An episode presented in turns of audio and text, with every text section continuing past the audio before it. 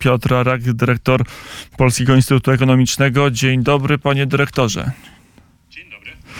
E, Ja słyszę, ale państwo nie słyszą, a to się zaraz zmieni, bo teraz, jak pan dyrektor powie dzień dobry, to już państwo usłyszą.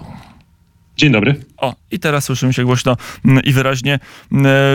To najpierw e, polska gospodarka po incydencie, jak to się mówi w języku dyplomacji w, we wschodniej Polsce. Jak rynki globalne odebrały fakt, że rakiety spadają w Polsce? E, No, mieliśmy chwilowe osłabienie się polskiego złotego od momentu, w którym ta informacja pojawiła się na, e, w mediach e, na świecie. Natomiast no, to było zaledwie 10 groszy i dosyć szybko e, polski złoty powrócił do kursu sprzed tego incydentu. Tutaj moim zdaniem bardzo dobrze akurat zadziałała komunikacja e, polskich władz, e, nie eskalująca konfliktu, tylko raczej uspokajająca, nie e, zwiększająca ryzyko, ryzyka, które mogłoby realnie dla zarówno rentowności polskich obligacji, jak i dla kursu złotego się pojawić. Więc e, szybko w zasadzie e, to było tylko takie mrugnięcie na, na kursie złotego. Mm, Chyba tak samo giełda zareagowała też żadnego tąpnięcia. To- pokazuje, że polski rząd, polskie władze mają jakąś nić, nić komunikacyjną z rynkami, że są w stanie przekonać rynki, że wszystko jest w porządku. Wydaje mi się, że muszą być w ciągłym dialogu e, ze względu na, na to, że rentowność polskich obligacji momentalnie wzrosła w e, jesienią tego roku. Widzieliśmy to, że e, rentowność osiągała prawie 9%, czyli w sytuacji, w której zaciągano nowe zobowiązania, emitowano obligacje, one były znacznie wyżej oprocentowane, co ma związek z podnoszeniem stóp procentowych przez nasz bank centralny ale pamiętajmy, że e, no, ma się, mając taką świadomość, należy też w sytuacji, w której jest toczony konflikt zbrojny, jest agresja rosyjska na Ukrainę, że te ryzyka, które e, tej wojny e, no, jednak na nas się przekładają i trzeba w bardzo ostrożny sposób komunikować wszelkie zmiany, a także wszelkie sytuacje, które mogą mieć negatywne konsekwencje dla, dla naszej gospodarki ale też dosyć dużo tych ryzyk już jest dzisiaj zdyskontowanych. W sensie ten kurs złotego, który dzisiaj widzimy, czy ta rentowność obligacji w tym momencie mniej więcej e, opisuje wiele ryzyk, które kapitał zagraniczny mógłby widzieć e, inwestując w naszym kraju. Mm, To przejdźmy do dużej gospodarki, dużej ekonomii. Polska nie zmaga się jeszcze z kryzysem chociażby na rynku pracy, ale jeżeli chodzi o rynek finansów publicznych, to, czy o sektor finansów publicznych, to wydaje się, że już jest kłopot, ale też o rynek obligacji. Mm, Teraz obligacje się uspokoiły, no ale przeżyliśmy e, chwilę grozy na polskich obligacjach dziesięcioletnich e, dopiero co.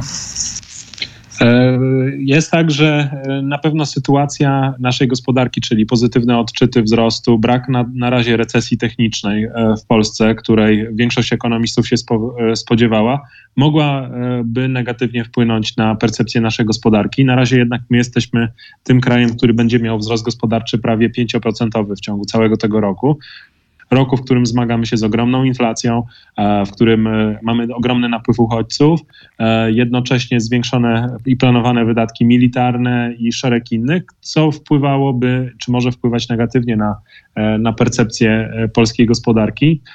No i co też w związku z tym, że jesteśmy jednak rynkiem wschodzącym, rynkiem, który jest w tym koszyku państw e, e, wschodzących, no, mamy też większą rentowność naszych obligacji. Nie jesteśmy gdzieś e, powyżej Czech, ale nie jesteśmy w takiej sytuacji, jak, jakiej znajdują się Węgry, które przy braku środków europejskich, ale także przy dosyć uporczywej inflacji muszą decydować się radykalne na radykalne podnoszenie stóp procentowych do realnego poziomu prawie 25%, czyli znacznie powyżej tego, co jest w naszym regionie i znacznie powyżej tego, co jest w Polsce. Więc Polska jest na pewno y, ma, ma ryzyka. e, Natomiast e, cała narracja nie jest aż tak negatywna dotycząca naszego kraju, jak na przykład dla, e, w stosunku do naszych sąsiadów. Mm, Panie dyrektorze, gościem Radia Wnet Piotr Arak, dyrektor Polskiego Instytutu Ekonomicznego. Na ile jest tak, że rząd w tej sytuacji już musi pokazywać, że, że wyraźnie oszczędza, że to jest taki, no, bez tego sygnału i to jeszcze sygnału popartego realnymi działaniami i sytuacja polskich obligacji, sytuacja polskiej waluty mm, będą permanentnie trudne. E, mając świadomość tych wszystkich problemów, o których mówię, no, e, komunikacja musi być bardzo odpowiedzialna, zarówno jeżeli chodzi o potrzeby, przyszłe potrzeby pożyczkowe, procesy inwestycyjne, które będą w Polsce realizowane, e, no bo znajdujemy się w takiej sytuacji, która może być problematyczna w przyszłym roku, jeżeli chodzi o wysokość deficytu. Według projekcji Komisji Europejskiej to jest ponad 5% deficytu, zakładając większość tych programów, które zostały zapowiedziane i realizowane. E, my musimy mieć w jakiejś perspektywie jednak ścieżkę zejścia z tego poziomu deficytu. Na razie naszemu krajowi udawało się w ten sposób politykę e, gospodarczą realizować i politykę fiskalną.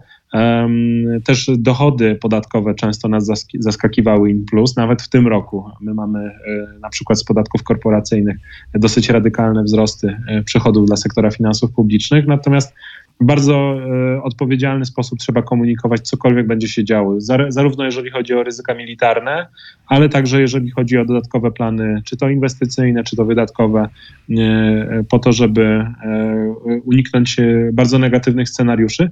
No bo za przykład niech, niech służy chociażby to, co się wydarzyło w Wielkiej Brytanii z gabinetem Liz Truss, która właśnie przez wydawałoby się pożądane nawet kierunki reform, czyli redukcję podatków, plany zwiększenia inwestycji, e, mogłaby uzyskać wyższe dochody, e, mogłaby uzyskać wyższe, nie wiem, e, akceptację rynków, natomiast no, perspektywa ograniczonych przychodów w krótkim terminie mogłaby oznaczać, że że rynki utraciły zaufanie do gabinetu, zarówno do rentowności brytyjskich obligacji.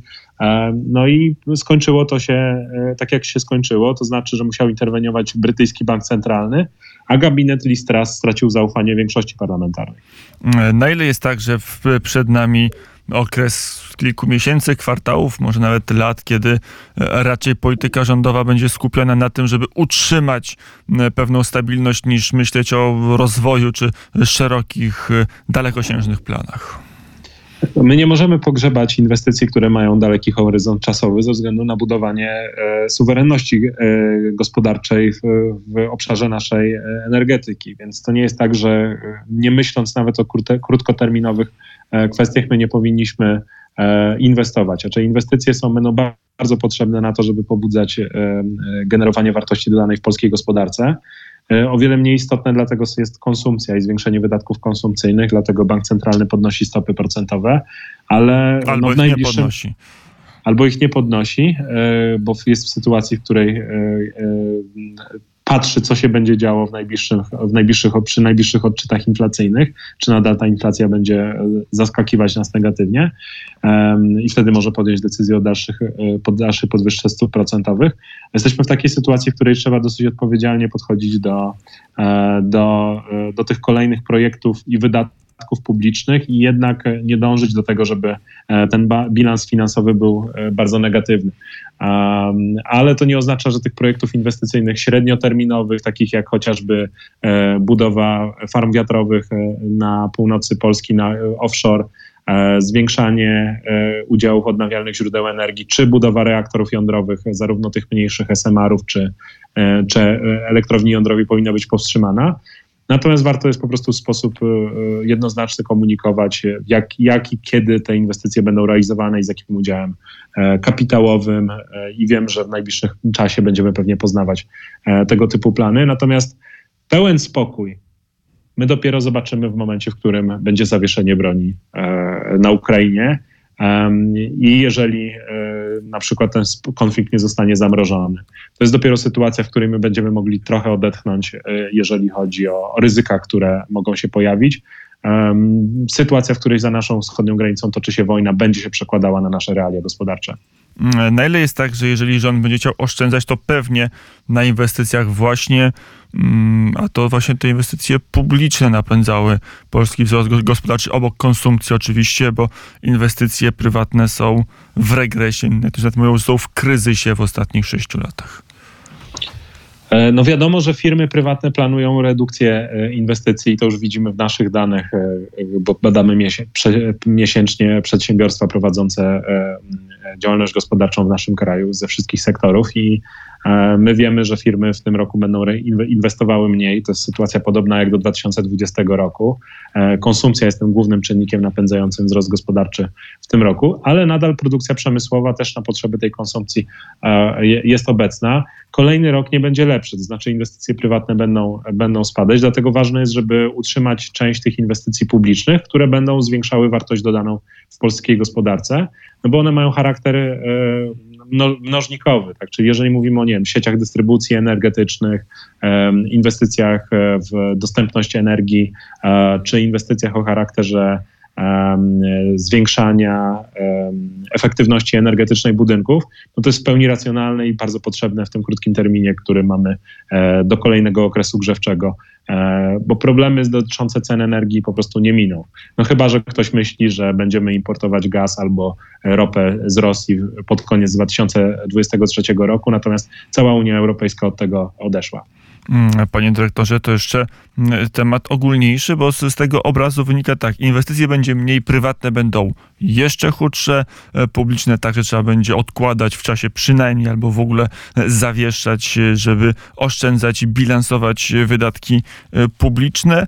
No i do tego jeszcze mamy przynajmniej przewidywania, żeby Komisji Europejskiej, które coraz bardziej obniżają dynamikę polskiego wzrostu.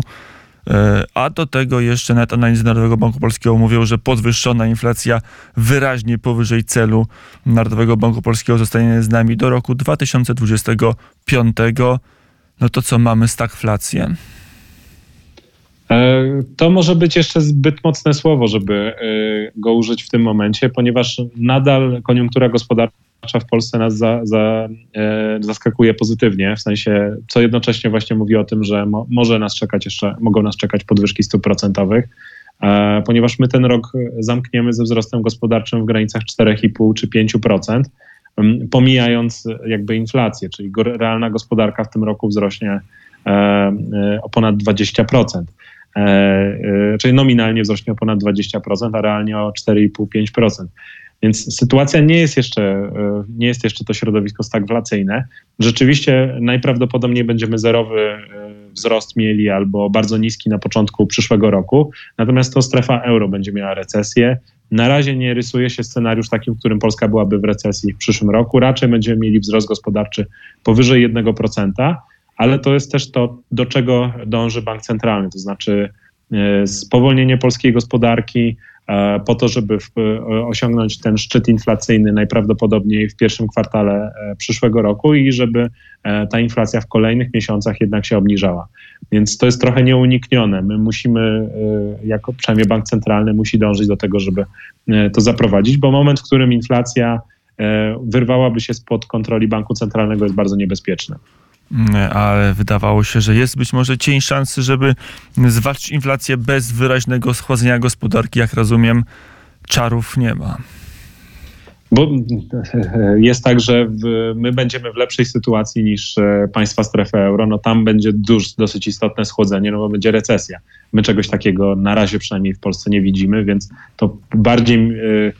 Nie wiem, czy, czy, czy, to da się nazwać miękkim lądowaniem, ale sytuacja, w której będziemy walczyć z inflacją bez wyraźnego wzrostu bezrobocia jest e, bardzo realnym scenariuszem na przyszły rok i w zasadzie scenariuszem bazowym. Szczęście w nieszczęściu. Dyrektor Piotr Arek był gościem e, Kuriera Ekonomicznego. Dziękuję bardzo za rozmowę. Dziękuję bardzo.